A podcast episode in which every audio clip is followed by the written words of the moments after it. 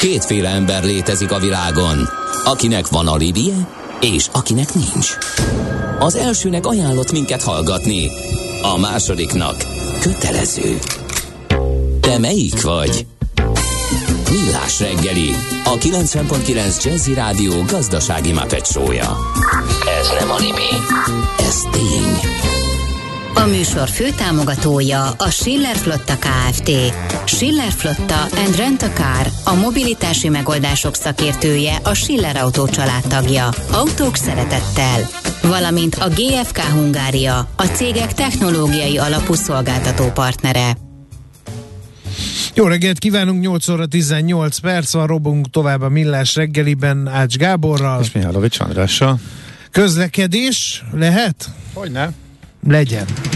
Budapest legfrissebb közlekedési hírei, itt a 90.9 jazz Mert hogy kettő balesetünk is van, az egyik a Fiumei úton, a Barostéri felüljáró közelében, a másik pedig egy forgalmi akadály, műszakibás jármű akadályozza a forgalmat a Fogarasi úton, a Fischer Iván Fischer Iván, Fischer István utcánál megelőlegeztem. Nagyon nem mindegy. A művész úrnak, már én megelőlegeztem egy Hosszú életet kívánunk, igen. de szinte biztosak vagyunk benne, hogy lesz. Én is róla. biztos, a mondó volt. Ut- igen, utca A proféta szóljon belőlem. Jobb, ha az ember a dolgok elébe megy, mert azok aztán nem mindig jönnek helybe. Millás reggeli. No, pedagógus sztrájk folytatódik, ezt ugye hallhattuk a hírekbe, de hogy mik az eddigi tapasztalatok, meg hogy akkor mit csináljon az egyszeri szülő, erről fogunk Totyik Tamással a pedagógus sok szakszervezete alelnökével beszélgetni. Jó reggelt kívánunk! Jó reggelt kívánok minden kedves hallgatónak is. Hát először is uh, hol, szám, hol szám, tart? Szám, Igen, essünk túl a kötelező számokon, mert ezt is uh, ugye mindig összezavarodik az ember, ha belenéz a híradásokba. Egyik fél ezt állítja, a másik fél meg amasz. Ugye sztrájk is van, uh, meg polgári engedetlenség is. Elmondaná, hogy miért választják ezt, miért választják azt a tanárok, illetve hogy hányan választották ezt, meg azt most nem tudom, megvannak-e már a tegnapi adatok? Pontos adatok nincsen, mert két szakszervezet szervezik közösen, és ezeket az adatokat egyeztetni kell. Uh-huh.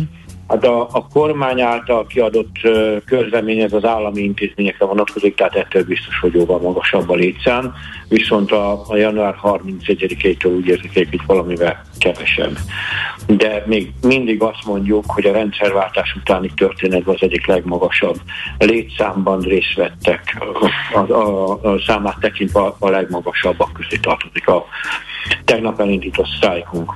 Uh-huh. A, polgári, a polgári engedetlenség nincs a kormány által beszámított részbe, és hát azért választották a kollégáknak egy jelentős része a polgári engedetlenséget, mert ők úgy érezték, hogy a sztrájk törvényel, illetve hát a, pedagógusokra speciálisan a Lex Pedagógus Strike kormányrendelettel úgy érezték, hogy teljesen kívültették a sztrájkjogot, amiben nagyon sok igazság van, tegyük hozzá, és ők úgy döntöttek, hogy normál körülmények között ők ehhez nem hajlandók a neveket adni, és inkább a polgári engedetlenséget választják. E, mi a különbség egy sztrájkoló pedagógus és egy polgári engedetlen pedagógus között?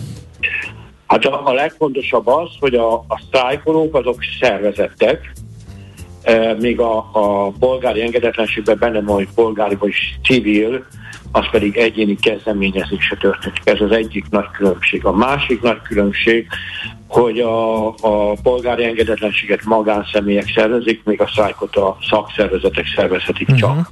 Uh-huh. A harmadik pedig hát a jogvédelem kérdésében, mivel a kormány tegnap elismert, hogy jogszerű volt a sztrájk, ezért semmilyen joghátrány nem érheti a sztrájkban résztvevő kollégákat, még a a polgári engedetlenségben részvevőket egyelőre milyen hallgat a kormány erről a tiltakozási formáról, ott viszont érheti bármilyen típusú retorzió, vagy büntetés, bár azt hozzá szeretném tenni, hogy a, a mostani munkatörvénykönyve szerint a most jutalmat vonnak el, amit 15 éve nem kaptak a kollégák, tehát ez, ez nem hiszem, hogy földhöz fogja vágni őket, vagy hát a béremelésüket egy részét befogyaszthatják, hát uh-huh. az meg egyelőre komolytalan. Uh-huh. Na, most, most akkor egy, egy kicsit, ja bocsánat Gábor, bocsánat, a pálya. Egy határozatlan idejű sztrájkról uh, beszélünk. Uh, mik most a kilátások, illetve minek kéne az történnie, hogy uh, befejezzék? Hogyan számolnak most, uh, hogy uh, meddig tarthatta a kormány? Elkezdett talán, mintha enyhébb jelzéseket küldeni, illetve komoly ígéreteket, igaz, hogy az ő választási győzelme esetére a választások utánra uh, komoly uh, bérendezést. Ez befolyásol-e valamit, illetve hát vissza az eredeti kérdéshez, uh, mi kellene ahhoz, hogy, hogy leálljanak, illetve hogy befejeződjön a sztrájk? Hát ezt már a kormánynak is elmondtuk több alkalommal. Az Európai Bizottság egy háromszor 10%-os béremelést megszavazott különleges eljárás keretében. Ezt szeretném hangsúlyozni, hogy ez különleges eljárás. Mert bérfejlesztésre az Európai Bizottság sohasem adott pénzt. Ez most egy nagyon kivételes helyzet. Érzékelik a, a bizottság tagjai hogy nagyon komoly probléma van a magyar közoktatásban, és ez, ezekhez komolyabb lépést kell tenni. Tehát a kormány erről beszélt, amikor ugye múlt hét csütörtökön a, a benzin mizériával kapcsolatos késési kormánytájékoztatón felvetették ezt a 310%-os béremelést.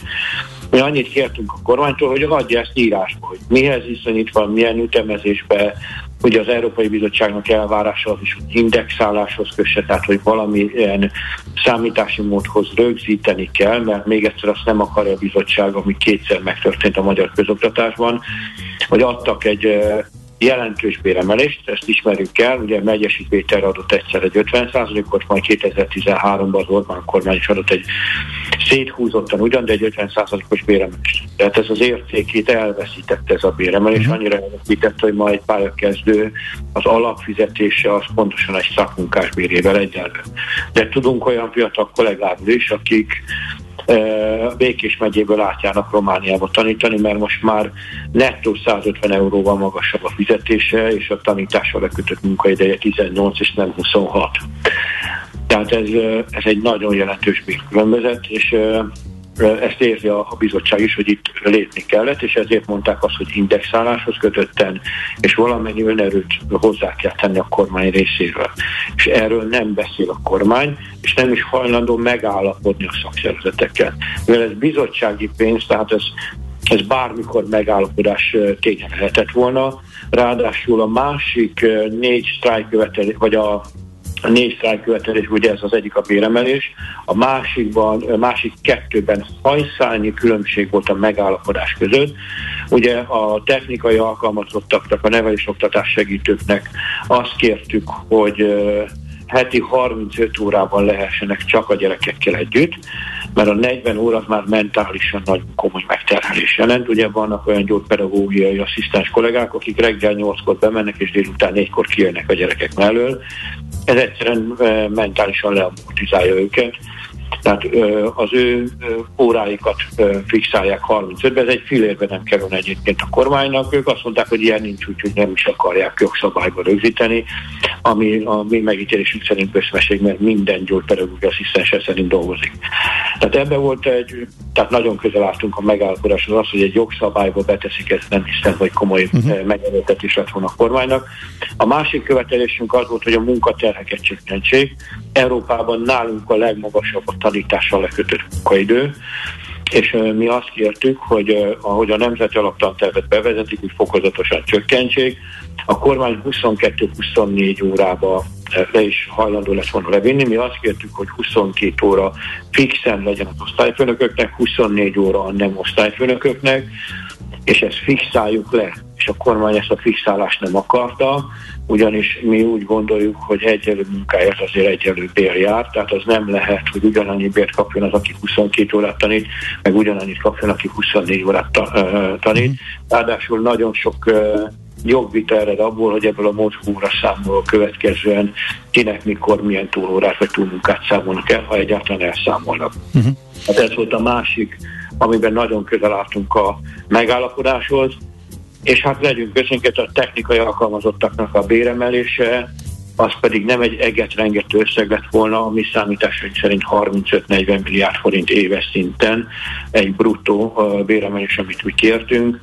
azt uh, szerintem bármelyik kormány pillanatok uh-huh. alatt tudja ízadni magával. Tehát nem voltak ezekből negesrengető követelések. Én, mi azt tapasztaljuk, hogy politikai akarat nincsen a kormányban, hogy ezt a piac rendezze és az, hogy 2023-ig kitolja, tehát én már, bocsánat, hogy ezt mondom, én már túl öreg vagyok, hogy a népmeségbe higgyek, mert egyszerűen ígértek már 30%-os béremelést, és azt sem találjuk, tehát az ígéretekkel a, a padlás tele van. Konkrét írásbeli megállapodást szeretnék látni, uh-huh. de a kormány Világos megtenni.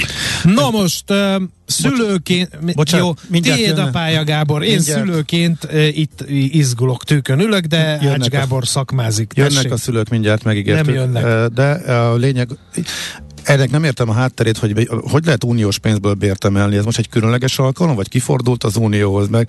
Mert mostantól, ha bárhol bárkinek bér problémái vannak, akkor majd az uniót meg lehet csapolni erre. Nem értem ennek nem, a hátterét. Ez hogy van? Az uniónak bocsánat, az uniónak alapelve az, hogy nem ad bérfejlesztés, uh-huh. de annyira katasztrofális helyzetben van a magyar közoktatás, de azt mondta, hogy kivételes eljárásban egy évre megfinanszírozva, illetve utófinanszírozással megtámogatja pedagógusok béremelését, mert uh, tarthatatlan állapotok vannak, és attól félnek, hogy a teljes magyar közoktatás összeomlik. Most az összeomlás az nem azt uh-huh. jelenti, hogy uh, uh, holnap után nem lesz hova vinni a gyerekeket, de hogy nagyon komoly működési zavarok legyenek, hogy érzékeltessem. Hat évvel ezelőtt 8000 pályakezdő volt, ebből 2500 maradt meg a pályán.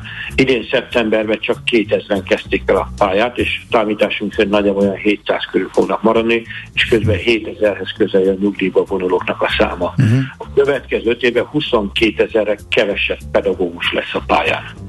Hmm. Ez a nyugdíjba vonulók és a pályára állók közötti különbözetet adja. Aha. A bizottság ezeket az adatokat látja, és azt mondta, hogy itt beavatkozásra van szükség, és kivételes eljárásban ezt megteszi. Uh-huh, értem. Olyanban benne lennének, hogy már ami a munkaterheket illetően eltolják, mert hogy egyszerűen olyan, talánhiány van, hogy nem lehet leakasztani egyszerűen pedagógusokat, tehát hogyha a béremelés eh, meg lenne, vagy nagyobb lenne, akkor eltolva csökkenjenek a munkaterhek, egy ilyen kompromisszumot elfogadnának?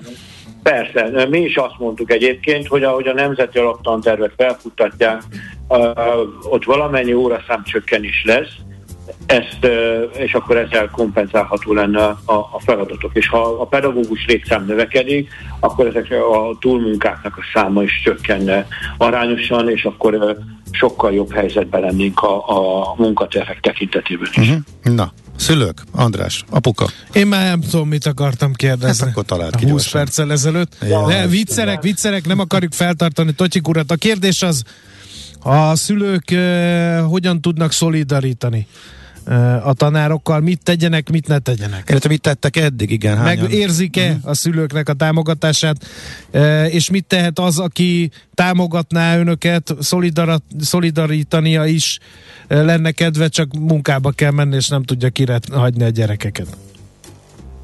Jó.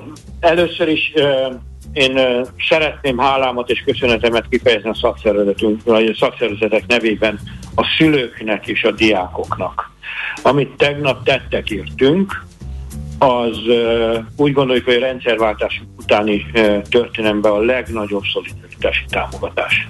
Úgyhogy én szeretnék kalapot emelni mind a szülők, mind a diákok előtt a tegnapi megmozdulásról és a támogatásukkal.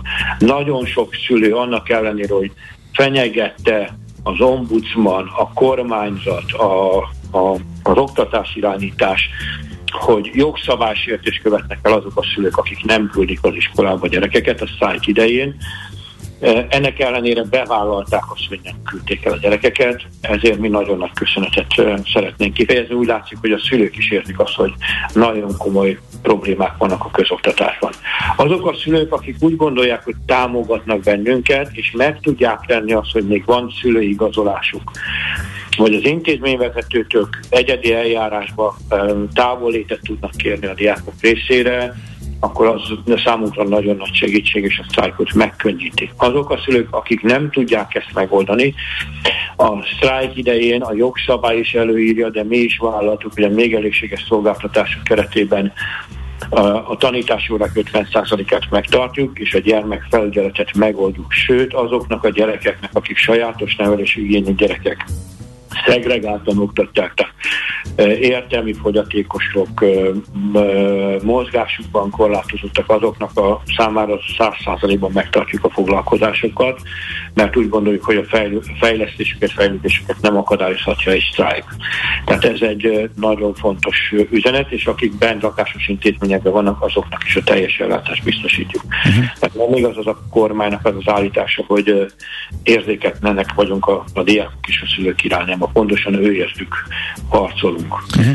Uh, mit, uh, igen, uh, bocsánat, nem akartam önbe folytani a szót. Igen, és a, a, tehát a szülők ezt meg tudják tenni, ezért nagyon hálásak vagyunk, és vállalják is ezt a, a szolidaritást. A másik része, a szülők uh, számára szeretném mondani, hogy uh, eljárás nagyon nehéz indítani a szülők ellen abban az esetben, ha ők távol otthon tartják a gyerekeket.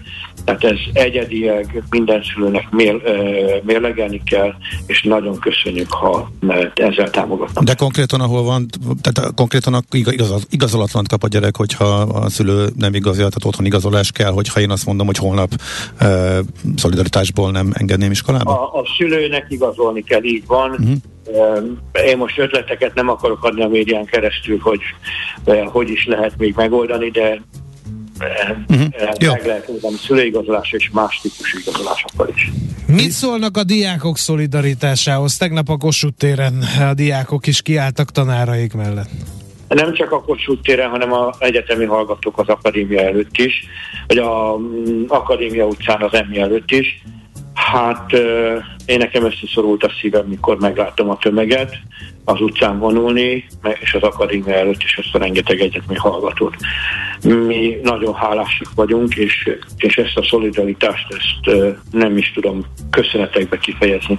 Nagyon boldogok mhm. vagyunk, és nagyon büszkék vagyunk, hogy az utódaink is ennyire felvállalták ezt. Akkor visszakanyarodva az elejéhez, meddig tart várhatón a sztrájk? Most mik a kilátások, most hogy terveznek, hogy látják? Most egyelőre úgy, hogy ezt az első három napot, illetve a jövő héten hétfőn, vagy az első három napban még a még elégséges szolgáltatásnak eleget próbálunk tenni, és utána látjuk, hogy a, a kormánynak elvileg a sztrájk ideje alatt is tárgyalni kellene, de hát ezt a hajlandóságot nem mutatja a kormány.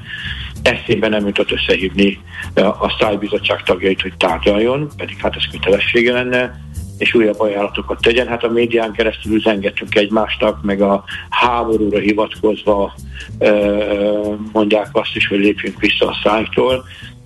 De hát én erre csak tréfásan nem tudok mondani, hogy nem tudok arról, hogy mi háborúval léptünk, vagy megtámadott bennünket bármelyik fél is.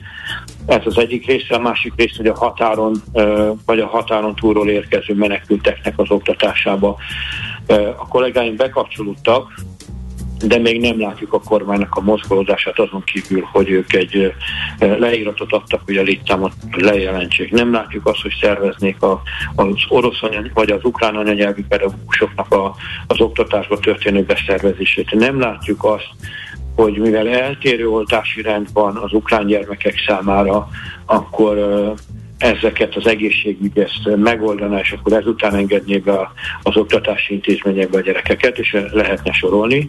Viszont mi az kormány irányába tettünk egy nagyon fontos üzenetet, és válasz nélkül maradt, hogy a sztrájk idején a pedagógusoknak kiesedett bérét az ukrán gyerekek oktatására, a menekült gyerekeknek az oktatására fordítsa a kormány. És hogy ezeket oda csoportosítsa át.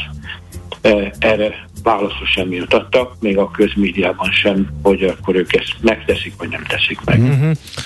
Oké, okay. hát nagyon szépen köszönjük, hogy itt volt és elmondta. Nem volt egy vidám beszélgetés, beszélgetés, de mindannyiunk nevében mondhatom itt a stáb tagjai közül, hogy erőt és kitartást kívánunk. Széchenyit idéztük tegnap is a beszélgetésnél, hogy egy nemzet ereje a kiművelt emberfők sokaságában rejlik.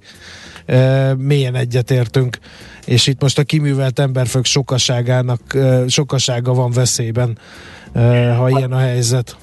Igen, és én hagyd tegyem már hozzá egy mondatba, hogy az árát ennek, hogy az oktatás ennyire lebutított állapotban van, vagy lepusztított állapotban van, ennek az árát 5-10 év múlva a teljes társadalom fogja megfizetni, mert azok, akik most az oktatási rendszerből kiestek, vagy nem megfelelő szintű ö, oktatásban részesülnek, azok a munkaerőpiac számára használhatatlanok lesznek jelentős részében, és ezeket nekünk kell eltartani majd.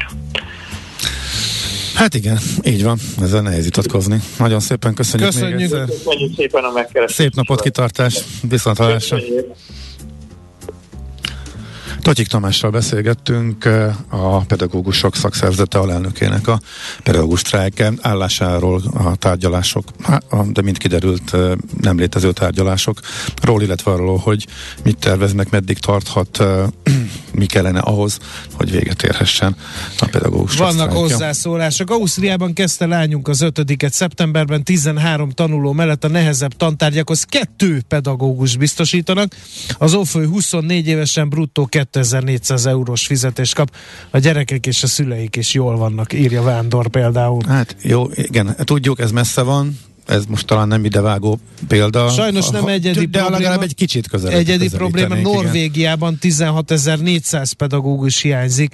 Busz, buszmegállókban óriás plakátokon keresik őket, és el is küldött néhány uh-huh. ilyen óriás plakát felvételt az egyik hallgató.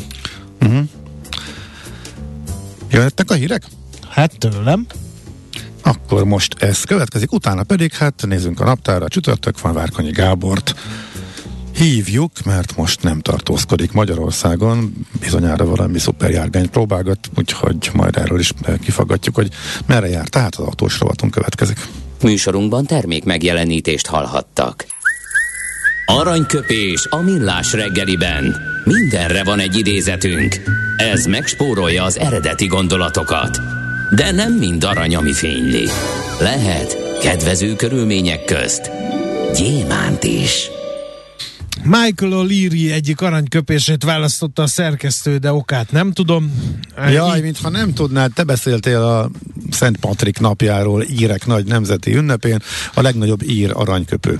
Ő, tehát szerintem annál a mókásabbakat, viccesebbeket, lesújtóbbakat, Bicskanyitogatóbbakat. kevesen mondtak, hogy ő ő a Reiner vezérigazgatója. De akkor egy olyat választottam, ami úgy, igen, Írország, ír, magukról is szól. A légipar tele van bullshitelőkkel, hazudozókkal és alkeszekkel. Mi Írországban mindháromban jeleskedünk. Ő sok mindenkit elküldött, de legalább saját magát, illetve az íreket is úgy tűnik, hogy a helyén tudja kezelni. Vannak ennél egyébként még cifrább mondása is természetesen, de hát akkor Szent Patrik napja alkalmából egy Írországgal kapcsolatos, egy igazi ír úriembertől.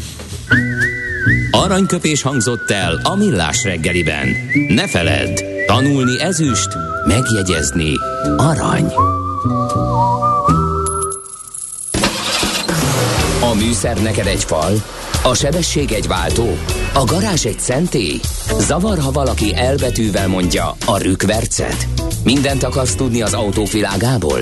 Akkor neked való a millás reggeli autós rovata. Futómű. Autóipari hírek, eladások, új modellek, autós élet. Kressz. Csak elgondolkodtam, hogy valaki ezt mondjuk itthon mondaná, mondjuk Magyarországról, magyarokkal kapcsolatban milyen iszonyatosan nagy balhé botrány sértődés lenne belőle. Az írek meg milyen jól tudtak röhögni az egészen.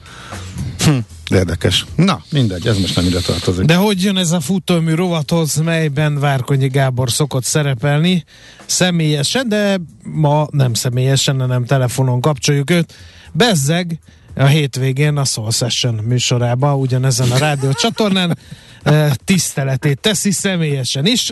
Értetlenül állunk az események előtt, zárójel bezárva. Nem is tudom, mi legyen az első kérdés. Szevasz. Az, hogy reagálja. Jó reggelt, sziasztok! Látom, ez egy vidám hangulatú reggeli bejelentkezés lesz. Mindent Igen. elkövetünk. Ezek szerint hazaérkezel addig.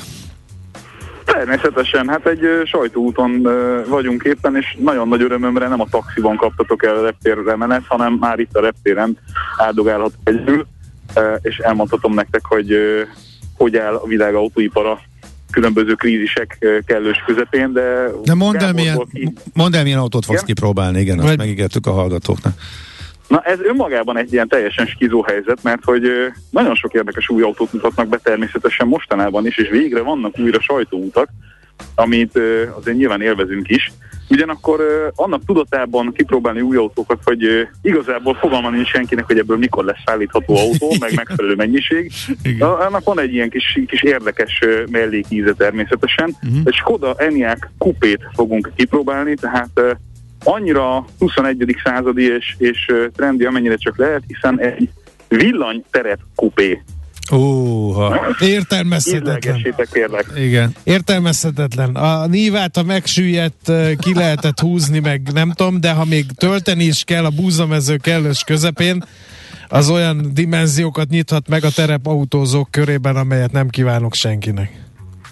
De egyébként kifejezetten izgalmas az is, hogy ezt, ezt a szerepet jelenleg éppen a Skodára e, osztották a koncernen belül, amely e, márka alapvetően inkább most e, lefelé nyit árkategória tekintetében is, és megpróbálják újra kicsit a népautó irányába terelni, amennyire lehetséges. Ehhez képest nem egy Skoda, vagy egy, vagy bocsánat, nem egy Volkswagen, vagy egy Seat brandként mutatják be a abszolút lifestyle villany terepkupét, hanem egy egyébként jóformájú Enyaq képében úgyhogy most uh, Münchenből egy Skoda charterrel át fogunk repülni Grossettóba egy katonai reptérre, és onnan folytatjuk utunkat a villancskodák irányába. Uh-huh. Na jó, ekkor majd jövő héten elmeséled. Uh, viszont, igen, mikor lesz autó? Mennyit csúsznak? Ahhoz képest, ami, amiről beszéltünk, újabb autóipari alkatrészek, illetve alapanyagok, meg gázok nevét kell megtanuljuk, uh, amiket uh, Ukrajnában, Oroszországban gyártanak, és még durvábban szakadoznak az ellátási láncok. Szinte naponta ilyen hírek jöttek az elmúlt időszakban. Most akkor uh, tényleg éveket kell majd várni uh, arra, hogy autóhoz jussunk, hogy új autók, új autók hát, megérkezzenek? Nyilván ez erősen függ attól is, hogy mely márkánál és milyen típus nézünk, de vannak olyan uh, autók, amelyek egyébként az ukrán krízis kirobbanása előtt is gyakorlatilag kettő éves várakozási idővel voltak uh, számolandóak, ami azért érdekes, mert uh, tényleg nem tudom elképzelni, ki az, aki árazni tud kettő év távlatában uh, a jelenlegi helyzetben. Plusz azért azt se felejtsük el, hogy uh, kettő év múlva egyáltalán biztos, hogy azt a konkrét autót abban a formában egyébként is gyártanák. E, és ezek nem ritka dolgok, erről ugye sokat beszéltünk az elmúlt időszakban, ahogy arról is e, megemlékeztünk múlt héten, hogy milyen jellegű különleges nyersanyagok és milyen arányban találhatók meg Ukrajnában. Ez a kábelkötek probléma az, ami ugyanakkor a, a, a gondoknak a középpontját jelenti kábelköteg szempontjából Ukrajna az európai ellátási láncnak a, a legfontosabb pontja. Bocsánat, ez a kábel korbács is, ez ugyanaz, csak Igen. már Igen. egyről beszélünk. Csak, csak rátért a Várkonyi Gábor Aha. a szakmailag egyel pontosabb. Az pontosabb. Fogalmazásra múlt héten még kábelkorbács volt, nyugodj uh-huh. Jó. Kábelkorbács, kábelköteg, eh, ki hogy szereti, a, a lényeg, hogy, hogy Ukrajna után egyébként Románia a második legnagyobb ilyen, uh, hub, ahol ilyen jellegű dolgokat gyártanak, és utána Marokkó. És ugye ebben a három országban az a közös, hogy nagyon alacsonyak a munkaerőköltségek, mert uh, ahogy, uh, ahogy ezt talán lehetett olvasni egy-két helyen, meg de is uh, számoltunk erről, ennek a alkatrésznek a gyártása 30%-ban, tehát az értékteremtési lánc 30%-a ugye az emberi tényező, mert itt mindent egyezileg kellene csinálni autónként, és itt nem mindegy, hogy, hogy milyen bérköltségekkel működő gyárban csinálják mindezt. Uh-huh. Olyan 750-800 ezer autó mínusszal számolnak európai output szempontjából az első fél évben, tehát ez azt jelenti, hogy a mi autóiparunkat is azon... E, bocsánat, e, ebbe a, még a Covid is benne van, vagy ez csak kimondottan most a háború miatti alapanyaghiány. Ez és csak az ukrán. Csak az ukrán. Ez csak az ukrán sztori. Csak az ukrán sztori és az abból fakadó uh, különböző problémák, amelyek közül ugye kiemeltük a kábelkorbács kérdést, de ezen felül azért ott vannak egyéb jellegű gondok is, csak ez a legnagyobb gond, uh-huh. meg a legtervezhetetlenebb gond, mert uh, Uh, nem tudom mennyire érzékelhető, hogy ez tényleg egy olyan alkatrész, ami nem úgy működik, hogy fogjuk magunkat, és akkor valahol máshol gyorsan uh, lehívunk egy, egy pár százezer darabot ebből. Szóval a, a pessimista forgatókönyv az tényleg ilyen milliót közelítő mínusszal uh, számol. Uh, a teljes output 15%-a az, ami elveszhet itt az első fél évben. Ugyanakkor uh, hallhatóak olyan hangok is, meg olyan analízisek is, hogy a márkák többsége ezt valószínűleg a második fél évben ha nem is teljesen kompenzálni, de legalább valamennyire árnyalni tudja majd darabszámok tekintetében. Ugye azt lehet tudni, hogy a az elmúlt hetekben, tehát a, a krízis kirobbanása után szinte rögtön nagyon sok autógyártó megállt. Tehát független attól, hogy hol és mit gyártanak, Európában nagyon sok gyárban egyszerűen be kellett szüntetni a gyártást, mert, mert nem volt alkatrész és nem volt értelme gyártani. Ezeknek a gyáraknak egy része, ha minden jó megy, akkor valamikor a jövő hét folyamán újra elkezdi a termelést, nem biztos, hogy abban a formában és azzal a darabszámmal, ahogyan eredetileg számoltak, de azért nem a teljes leállás irányába megyünk szerencsére. Ugyanakkor Magyarországot ez alapvetően sajnos nem, nagyon nem jól érinti. Magyar autóipar extrém módon kitett ennek. Ez biztos, hogy látszani fog egyébként a mi gazdasági teljesítményükben is. Ugyanakkor azt is hozzá kell tenni, és nem akarok nagyon kalandozni, de azért némi átvezetést akartam ahhoz adni, hogy, hogy lassan azért jönnek a számok. Mert, mert bocsánat, miért, miért érinti Igen? a magyar autógyárakat? Hát mert a magyar autógyárakat Ukrajnából látják el leginkább kábel korbáccsal. Tehát ez simán van, föld... a modelleket tekintve is, meg, meg, meg, meg minden szempontból is, ugye itt, itt azért olyan autókat gyártanak, amikre, amikre ez Jó, oké, okay, akkor viszont van. mielőtt átkanyarodsz, még egy utolsó kérdés lett volna ide, hogy mely autókat érinti, mely modelleket, mely gyártók, kik, kik jobban kitettek ennek a mostani helyzetnek, csúsz, várható komoly csúszásoknak? Az az érdekes, hogy nyilván a Covid óta nagyon sok olyan task force alakult ö, autógyártónként, amelyek megpróbálták azokat a gyenge pontokat kiküszöbölni egy ellátási lánc tekintetében, ahol egy-egy autógyártó nagyon-nagyon nagy hitettséggel rendelkezik egy-egy beszállító felé. Tehát ezt, ezt nyilván logikusan végig lehet gondolni, hogy, hogy amikor ilyen krízis helyzetek halmozódnak egymás után, akkor végignézed az ellátási láncodat, és megnézed azokat a, a potenciális atombombákat a saját rendszeredben, amelyek képesek hatalmas gondot okozni a, a gyártásodban, meg az ellátási láncodban. Ezeknek egy részét lehet diversifikálni, lehet több beszállítótól behozni, és nyilván egy, egy nagyon erősen költséghatékonyság irányába tendáló békeidőben adott esetben akár egyetlen egy gyártótól függő, bizonyos kérdésekben egyetlen egy beszállítótól vagy gyártótól függő autógyártás, az, az ellátás biztonságot ugye egy magasabb polcra helyezi, adott esetben bevállal kicsit drágább megoldásokat is, és megpróbál olyan ügyeket, meg olyan díleket kötni, ahol, ahol van kitérő. De nem minden autógyártó indult ugyanebből a helyzetből ebben a kérdésben. Vannak olyan autógyártók, amelyek példaként szolgálnak gyakorlatilag a teljes iparág felé. Ilyen egyébként a Toyota meg a BMW. Jellemzően mind a két nagy gyártónak, ugyan nagyon más területeken mozognak, meg más vevőkört szólítanak meg, de mind a két nagy gyártó alapvetően nagyon jól bánik ezzel a rizikóval.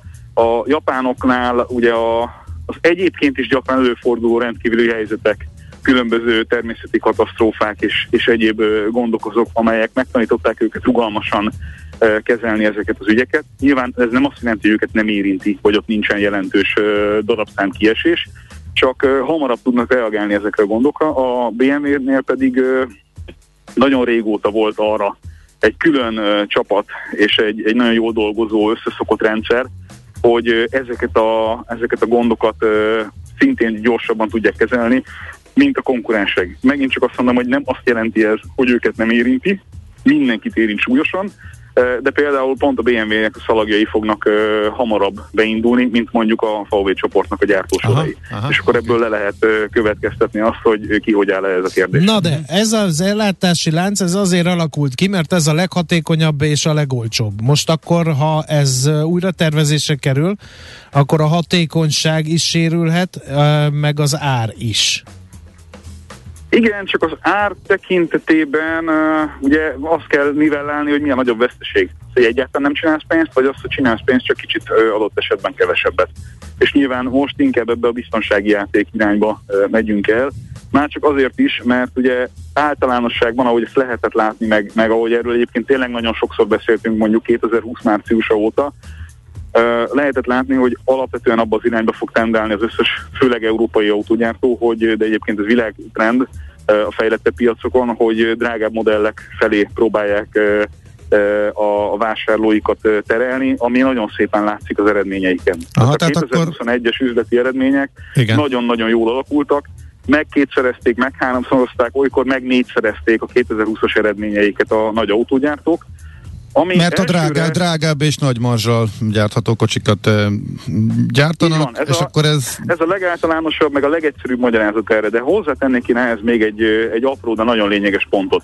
Ez pedig a, a, a pénzügyi szolgáltatásaikkal kapcsolatos üzletágaknak a kiváló eredménytermelő képessége, aminek az az egész egyszerű oka, hogy annyira fölmentek a használt autóárak az elmúlt időszakban, hogy a kidekázott maradványértékek amelyek mindig konzervatívan voltak számolva, azok messze-messze-messze nagyobb pénzt hoznak, tehát sokkal többért lehet eladni a két-három-négy évesen visszajövő saját házi bank által finanszírozott vagy leasingelt autókat, mint amire számoltak. És ez egy hatalmas hozzáadott ö, eredményfaktor a szinte mhm. összes nagy autógyártónak a, a pénzügyi eredményében. Aha, akkor csak egy zárójeles kérdés, csak egy igen nemmel tudsz válaszolni.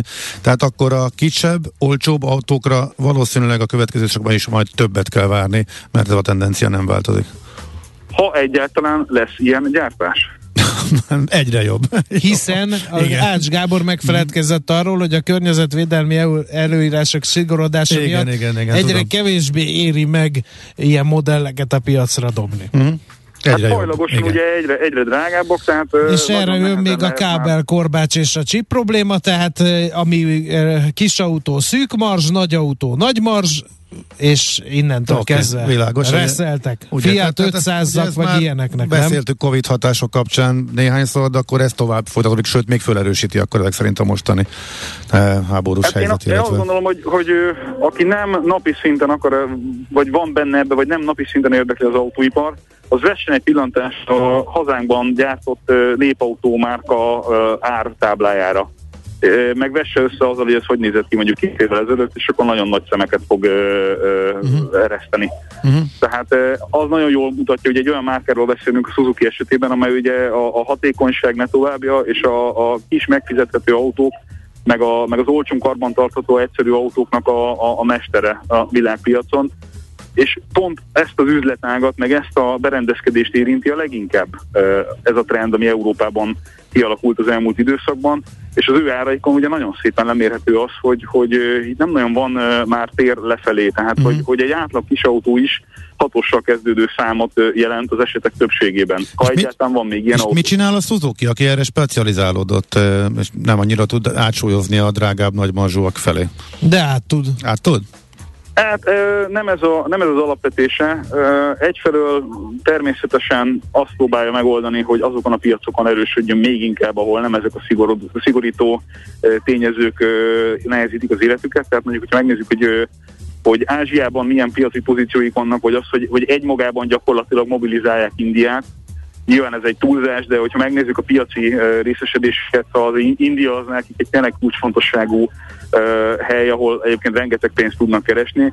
Egyszerűen a figyelem ebbe az irányba terelődni, Európában pedig olyan joint venture olyan, olyan összefogásokkal próbálnak uh, CO2 szinten túlélni, amelyek mondjuk a Toyotához erősen kötik őket. Tehát egyébként mhm. is látható egy, egy koncentráció például a japán autóiparban annak kapcsán, hogy az európai piacon együttesen könnyebben meg, tudjak, meg tudjanak felelni ezeknek az elvárásoknak, és ennek a középpontjában jellemzően a Toyota áll, aki, aki egyébként a Mazdának is segít modelleket szállítani, és a Suzuki-nak is segít modelleket szállítani, mert az ő teljes hibrid palettájuk a jelenlegi szigorítás, vagy a jelenlegi érvényben lévő jogszabályok alapján hagy teret arra, hogy nagyobb autókat is adjanak el. Így lehetséges például az, hogy mondjuk a Stellantis koncernen együtt épített minivan kategóriai autóikat, ők továbbra is tudják belső égési motoros autóként szállítani, míg mondjuk Peugeot, Citroën vagy Opel kategóriában meg mondjuk már csak elektromosot hajlandóak eladni, mert egyszerűen a CO2 kvótájuk ezt teszi lehetővé. Aha.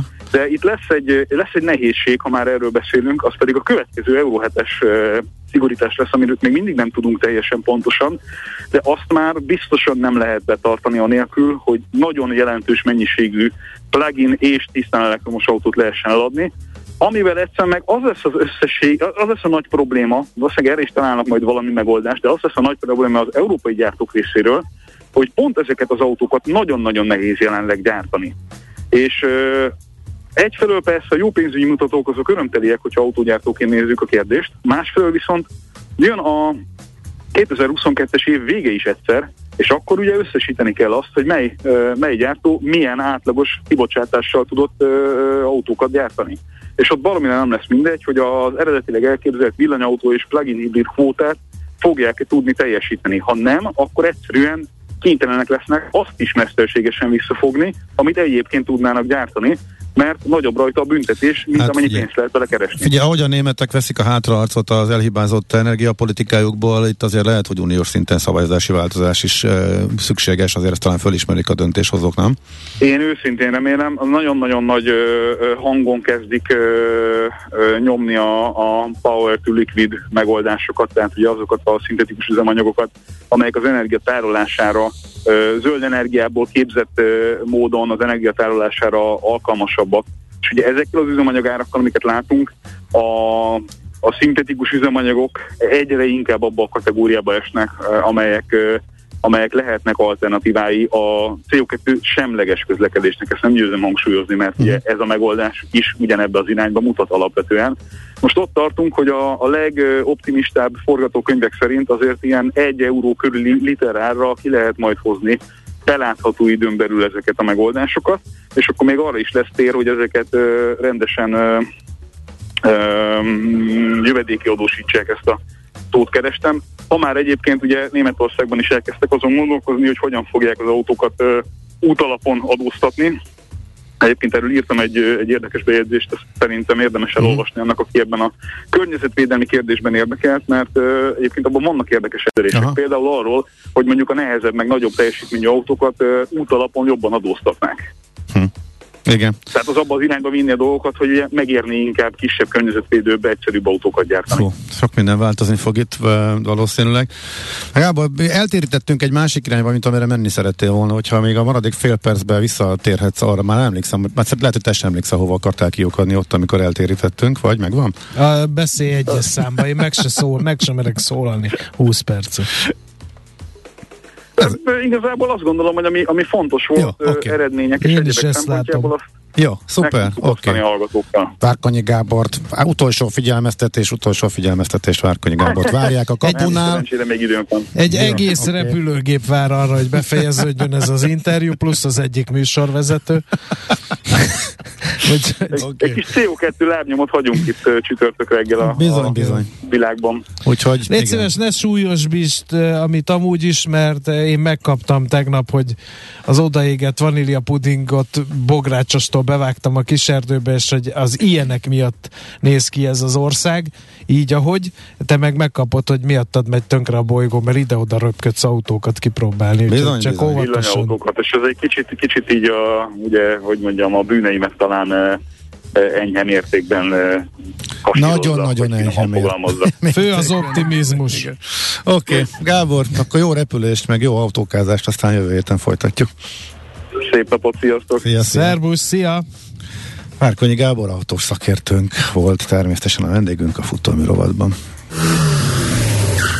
Most lefarkolunk, de jövő héten megint indexelünk és kanyarodunk, előzünk és tolatunk a Millás reggeli autós rovatában. Futómű a világ négy keréken. No, hát szerintem hírek jöjjenek, mert elramlik az idő, és még egy csomó dolgunk van. Például IT rovatunk is lesz a hírek után. Természetesen Eszményi Anett fogja ezeket tolmácsolni. Műsorunkban termék megjelenítést hallhattak.